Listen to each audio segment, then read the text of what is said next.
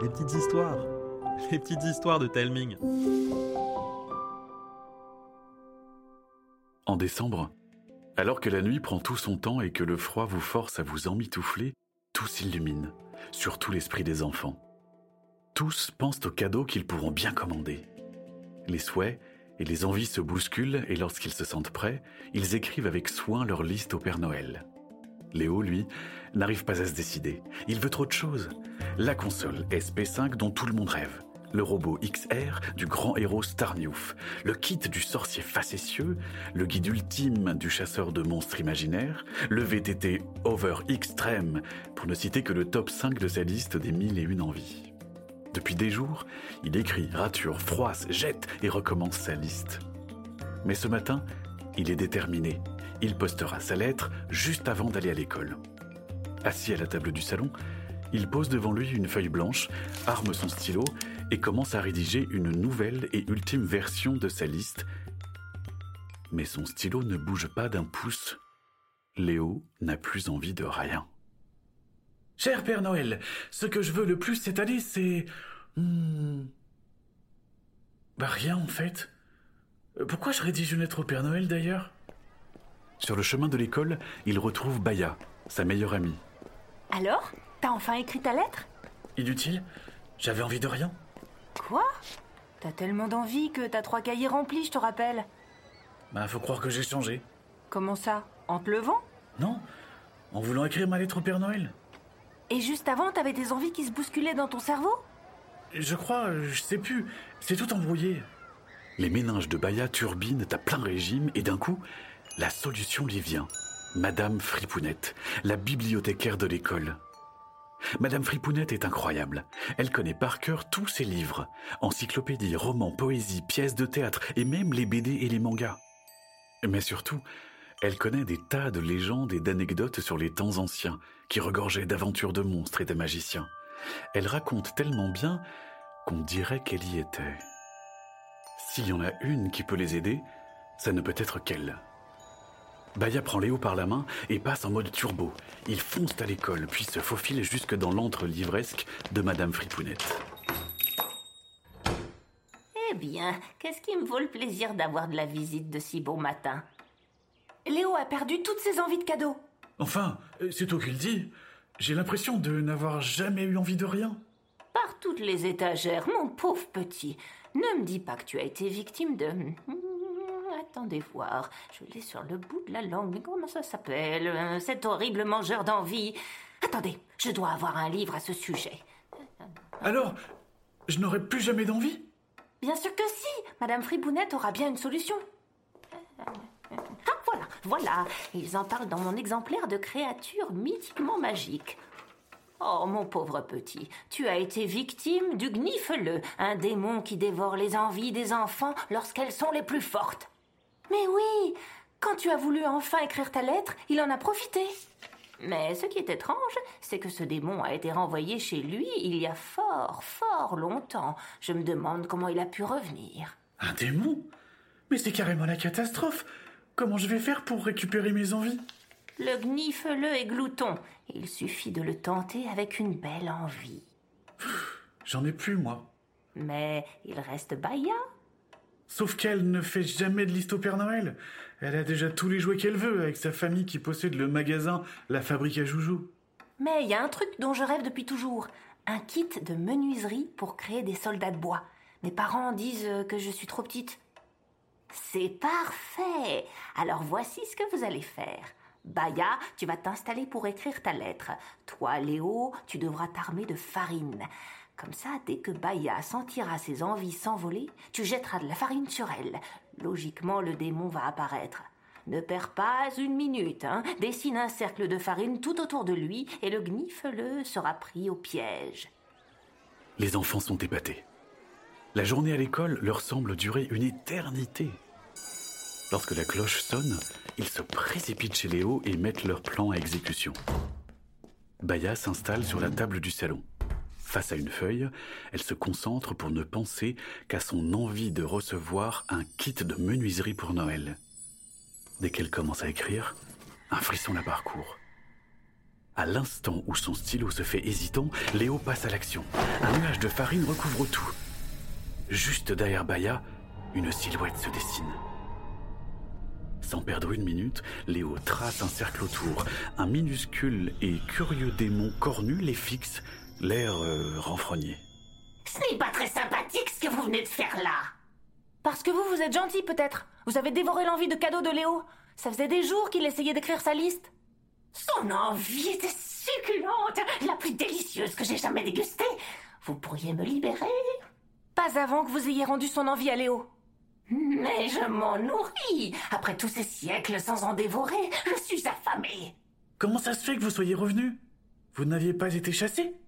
Rachonx, le grand sorcier, a réussi à m'invoquer. Il m'a libéré pour que je dévore mon mets préféré, les envies de Noël des enfants.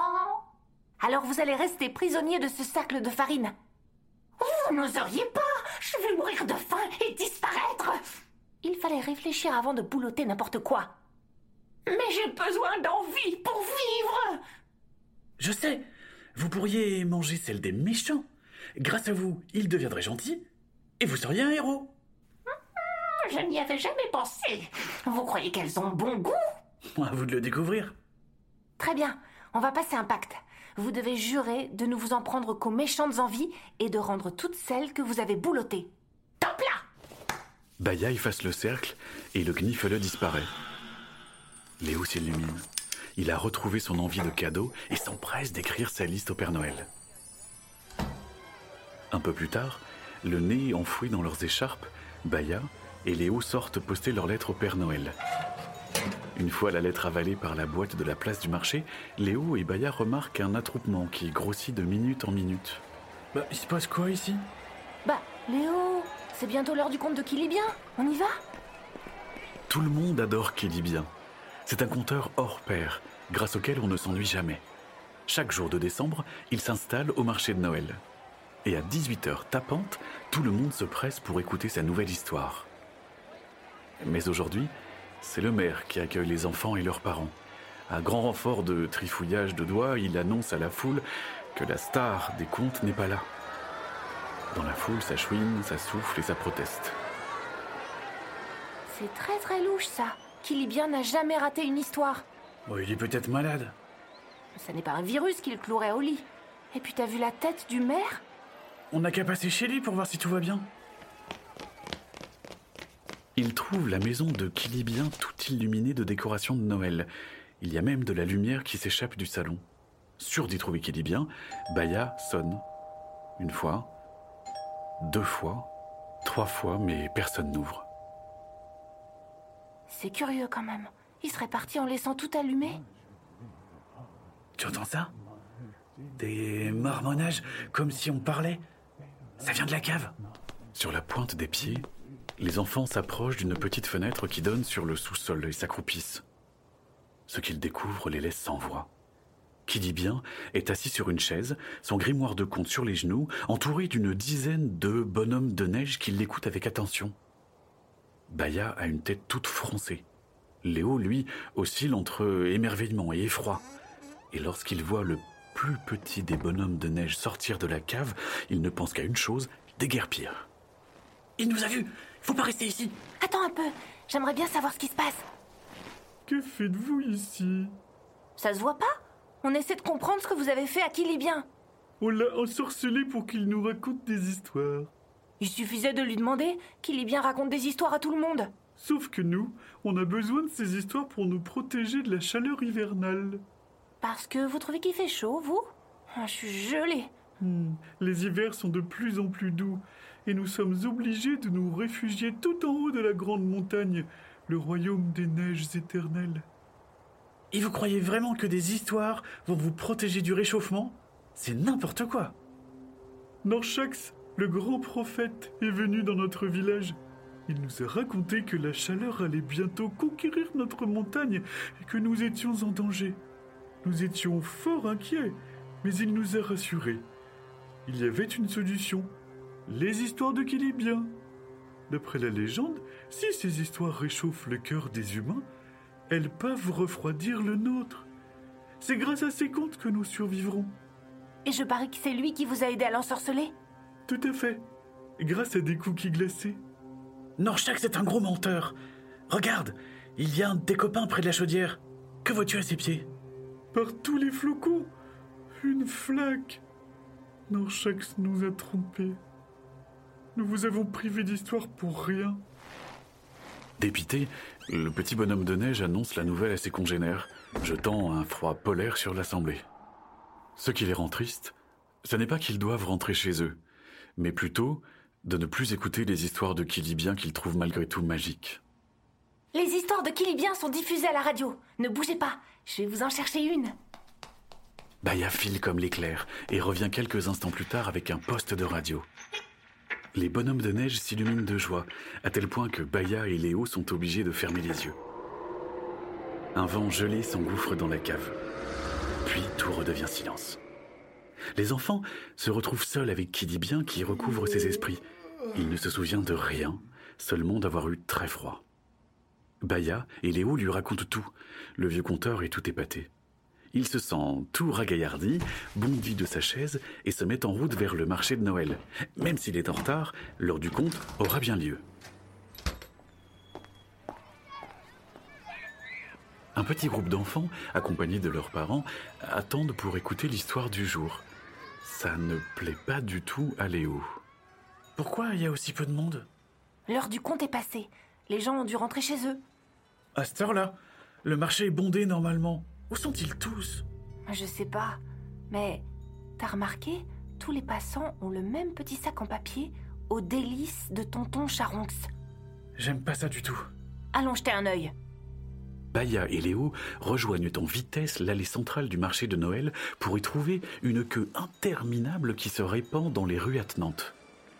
Tout le monde parle du stand de Tonton Charonx et semble impatient de goûter ces pains d'épices merveilleux, tellement savoureux qu'on a l'impression de croquer dans un nuage. L'odeur qui plane sur le marché est si envoûtante que Baya et Léo ont très envie de faire la queue, mais leur impatience est plus forte. Ils remontent en quatrième vitesse la queue, croisant des tas de chanceux dégustant le pain d'épices tant convoité. Ils sont presque arrivés au stand lorsqu'un râle de mécontentement remonte la file d'attente. Il y a rupture de stock. Aussitôt, tous ceux qui sont en train de croquer dans l'un des gâteaux de Tonton Charonx sont pris de grands pas d'estomac avant de se transformer en bonne femme et bonhomme de pain d'épices. La panique s'empare du marché. Je savais bien qu'il y avait un truc qui clochait. Allons voir ce fichu marchand. Les enfants fendent la foule affolée et remontent jusqu'au stand. Là, ils trouvent un vieil homme osseux et tout ébouriffé qui remballe ses affaires en sifflotant.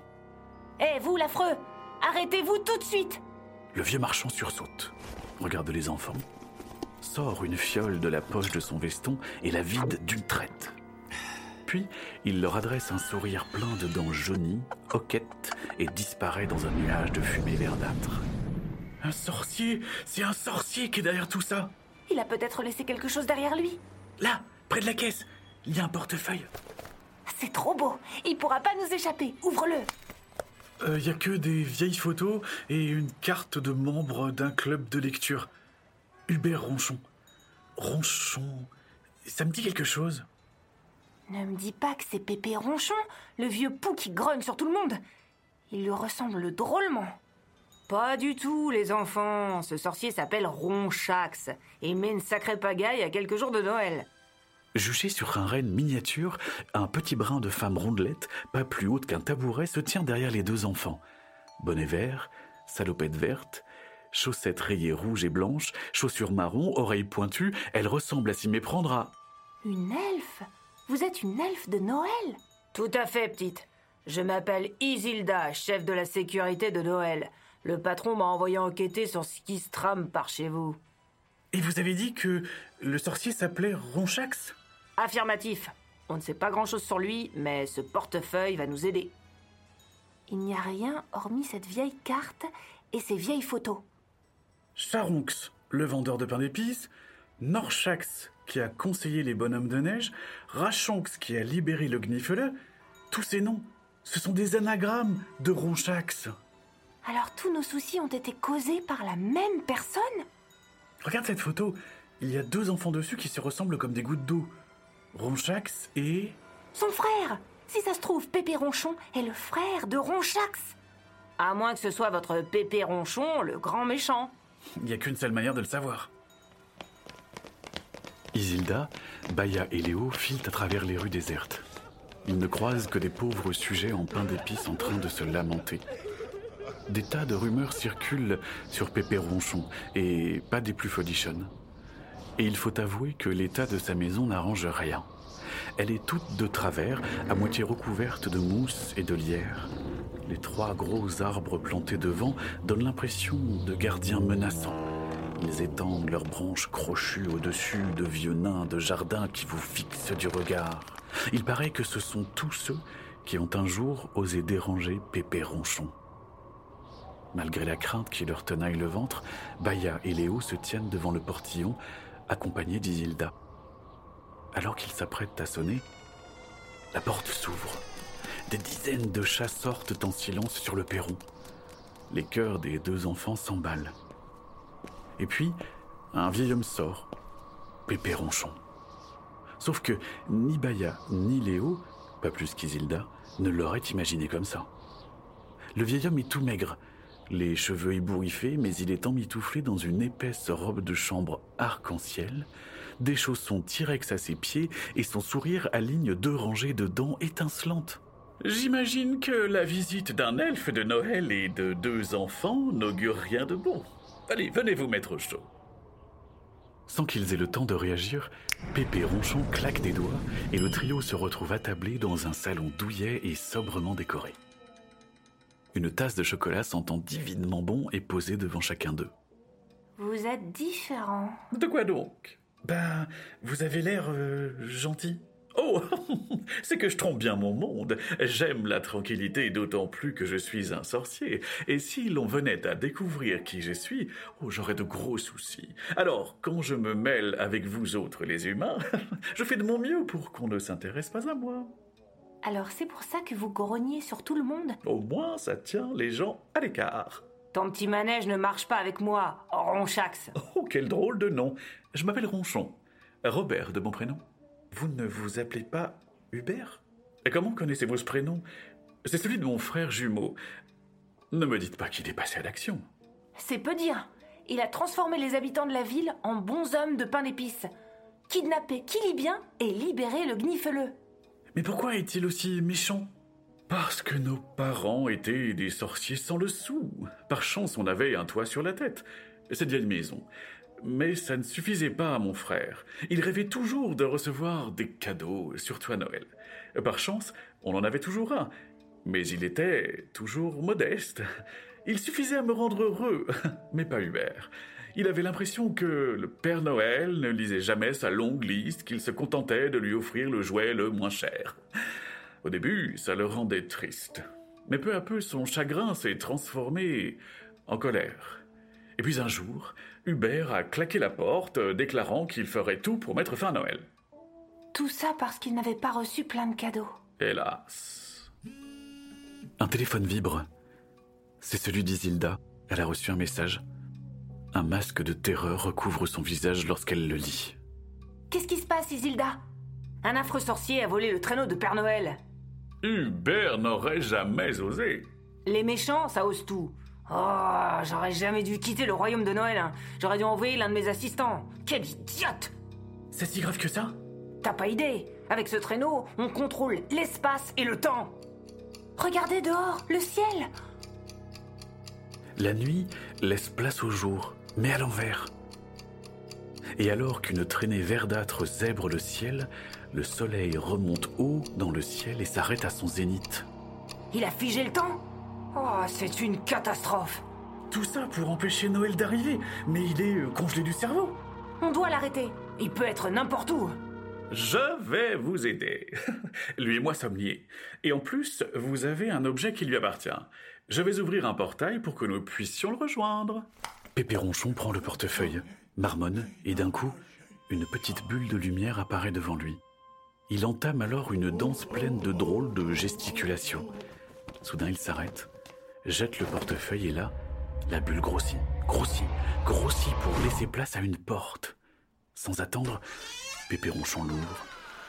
Elle donne sur une plage de rêve, bordée par une épaisse forêt d'arbres exotiques. Une maison se dresse tout près. Il ne se refuse rien. Il ruine Noël et ensuite il part en vacances. Je dirais plutôt qu'il s'est caché sur une île perdue. On saura bien où il est en passant cette porte. Une fois de l'autre côté, tout le monde est frappé par la beauté du paysage avec son eau turquoise. Toutefois, la chaleur accablante tranche avec la froidure d'où vient la petite troupe. Alors, d'un claquement de doigts, Pépé Ronchon habille tout le monde plus légèrement. Soudain, la forêt gronde. Les arbres tremblent, puis des dizaines de jouets maléfiques jaquissent. Que personne ne panique. J'en fais mon affaire. Ils vont voir de quel bois se chauffe la chef de la sécurité de Père Noël. Foncez trouver Ronchax. Alors qu'Isilda se jette en hurlant sur les assaillants, le reste de l'équipe s'engouffre dans la forêt. Ils s'attendent à devoir traverser une jungle touffue, mais après quelques simples enjambées, ils arrivent dans une clairière de sable entourée de palmiers, au milieu de laquelle est plantée une cabane biscornue, faite de rondins de bois mal coupés et de branchages. Posé à côté, le traîneau du Père Noël auquel sont attelées des reines épuisées. Ronchax, ou plutôt Hubert Ronchon, sort de sa cahute, impériale, dans une robe de sorcier d'un noir profond, un gros pendentif verdâtre autour du cou. Il applaudit les arrivants. Bravo, bravo les enfants. Vous m'avez retrouvé et vous m'avez ramené mon imbécile de frère. Vous vouliez me faire un cadeau. Vous allez remettre le temps en marche. Sinon... Sinon quoi? Attention à ce que tu vas dire, petite. Je suis puissant, très puissant. Tu menaces les enfants, Hubert Ça te ressemble pas. Mais viens, rentrons à la maison, on va boire un bon chocolat chaud et déguster de délicieux cookies. Alors que j'ai enfin réussi mon grand œuvre, le plan le plus machiavélique de tous les temps, jamais. Oh, ne me force pas à me battre. Parce que tu te crois encore meilleur que moi, tu vas le regretter. Une épaisse fumée verte s'échappe du collier et enveloppe Ronchax. Une ombre horriblement gigantesque s'étire. Un hurlement de colère la fait s'évaporer. L'affreux Hubert s'est transformé en un gros tas de muscles verdâtres. Baya et Léo sont perdus. Écartez-vous, je vais lui donner une bonne correction. Une baguette apparaît dans la main du sorcier. Un éclair en sort et frappe le sol. Une seconde plus tard, un serpent de sable jaillit pour s'enrouler autour du monstre. Le reptile resserre son étreinte, mais d'un mouvement d'épaule, Ronchax le fait exploser. Les coups pleuvent. Les sorts fusent. Pépé Ronchon s'épuise. Ronchax est bien trop fort. Arrête, Hubert Tout ça ne rime à rien. On était heureux, gamin. Heureux? Heureux? On était la risée de l'Académie des sorciers à cause de notre look de pouilleux. Même les professeurs n'osaient pas nous regarder. Mais ce n'est pas une raison pour gâcher Noël. Oh, mais tu as raison. Si j'ai fait ça, c'est à cause de ce maudit Père Noël, toujours à nous offrir les jouets les plus minables. Dix fois, je lui ai demandé la figurine d'Éléonore, la pourfendeuse de terreur. Dix fois, tu m'entends? Et jamais, jamais il ne me l'a offerte. Alors que tous les autres, il la recevaient.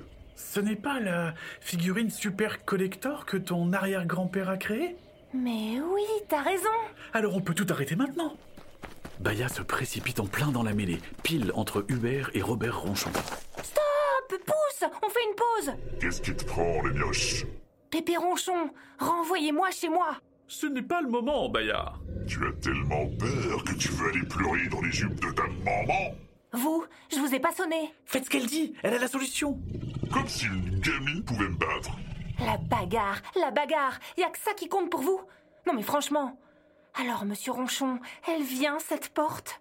Un peu perdu, Pépé Ronchon prend une clé que Baya lui tend. Il entame son curieux rituel et une porte apparaît. Elle donne droit sur l'atelier de jouets familial. La jeune fille s'y engouffre sous le regard effaré des deux sorciers. Après une longue, très longue minute, elle revient en tenant Une figurine d'Éléonore, la pourfendeuse de terreur Oui, la toute première qu'a confectionné mon arrière-papy. Je suis sûre qu'il aurait adoré que vous l'ayez. Tu. Tu me la donnes? Pour de vrai? Pour de vrai. Un jouet est toujours mieux entre les mains de quelqu'un qui en a vraiment envie. La fumée verdâtre s'enroule autour de Ronchax, qui redevient un vieux sorcier. Mais avec ses yeux brillants de larmes et ses mains tendues vers le jouet, il n'a plus rien d'affreux. C'est le plus beau cadeau qu'on m'ait jamais fait. Euh, tu pourrais remettre le temps en marche maintenant Ronchax saisit son pendentif puis prononce une formule d'une voix rocailleuse qui donne l'impression d'entendre une avalanche se déchaîner. D'un coup, le soleil file se coucher, la nuit reprend son cours. Tout est rentré dans l'ordre, et depuis la cheminée où elle a trouvé une place de choix, Éléonore, la pourfendeuse de terreur, contemple deux vieux sorciers et deux enfants qui se racontent toutes leurs envies de cadeaux les plus folles en buvant un bon chocolat.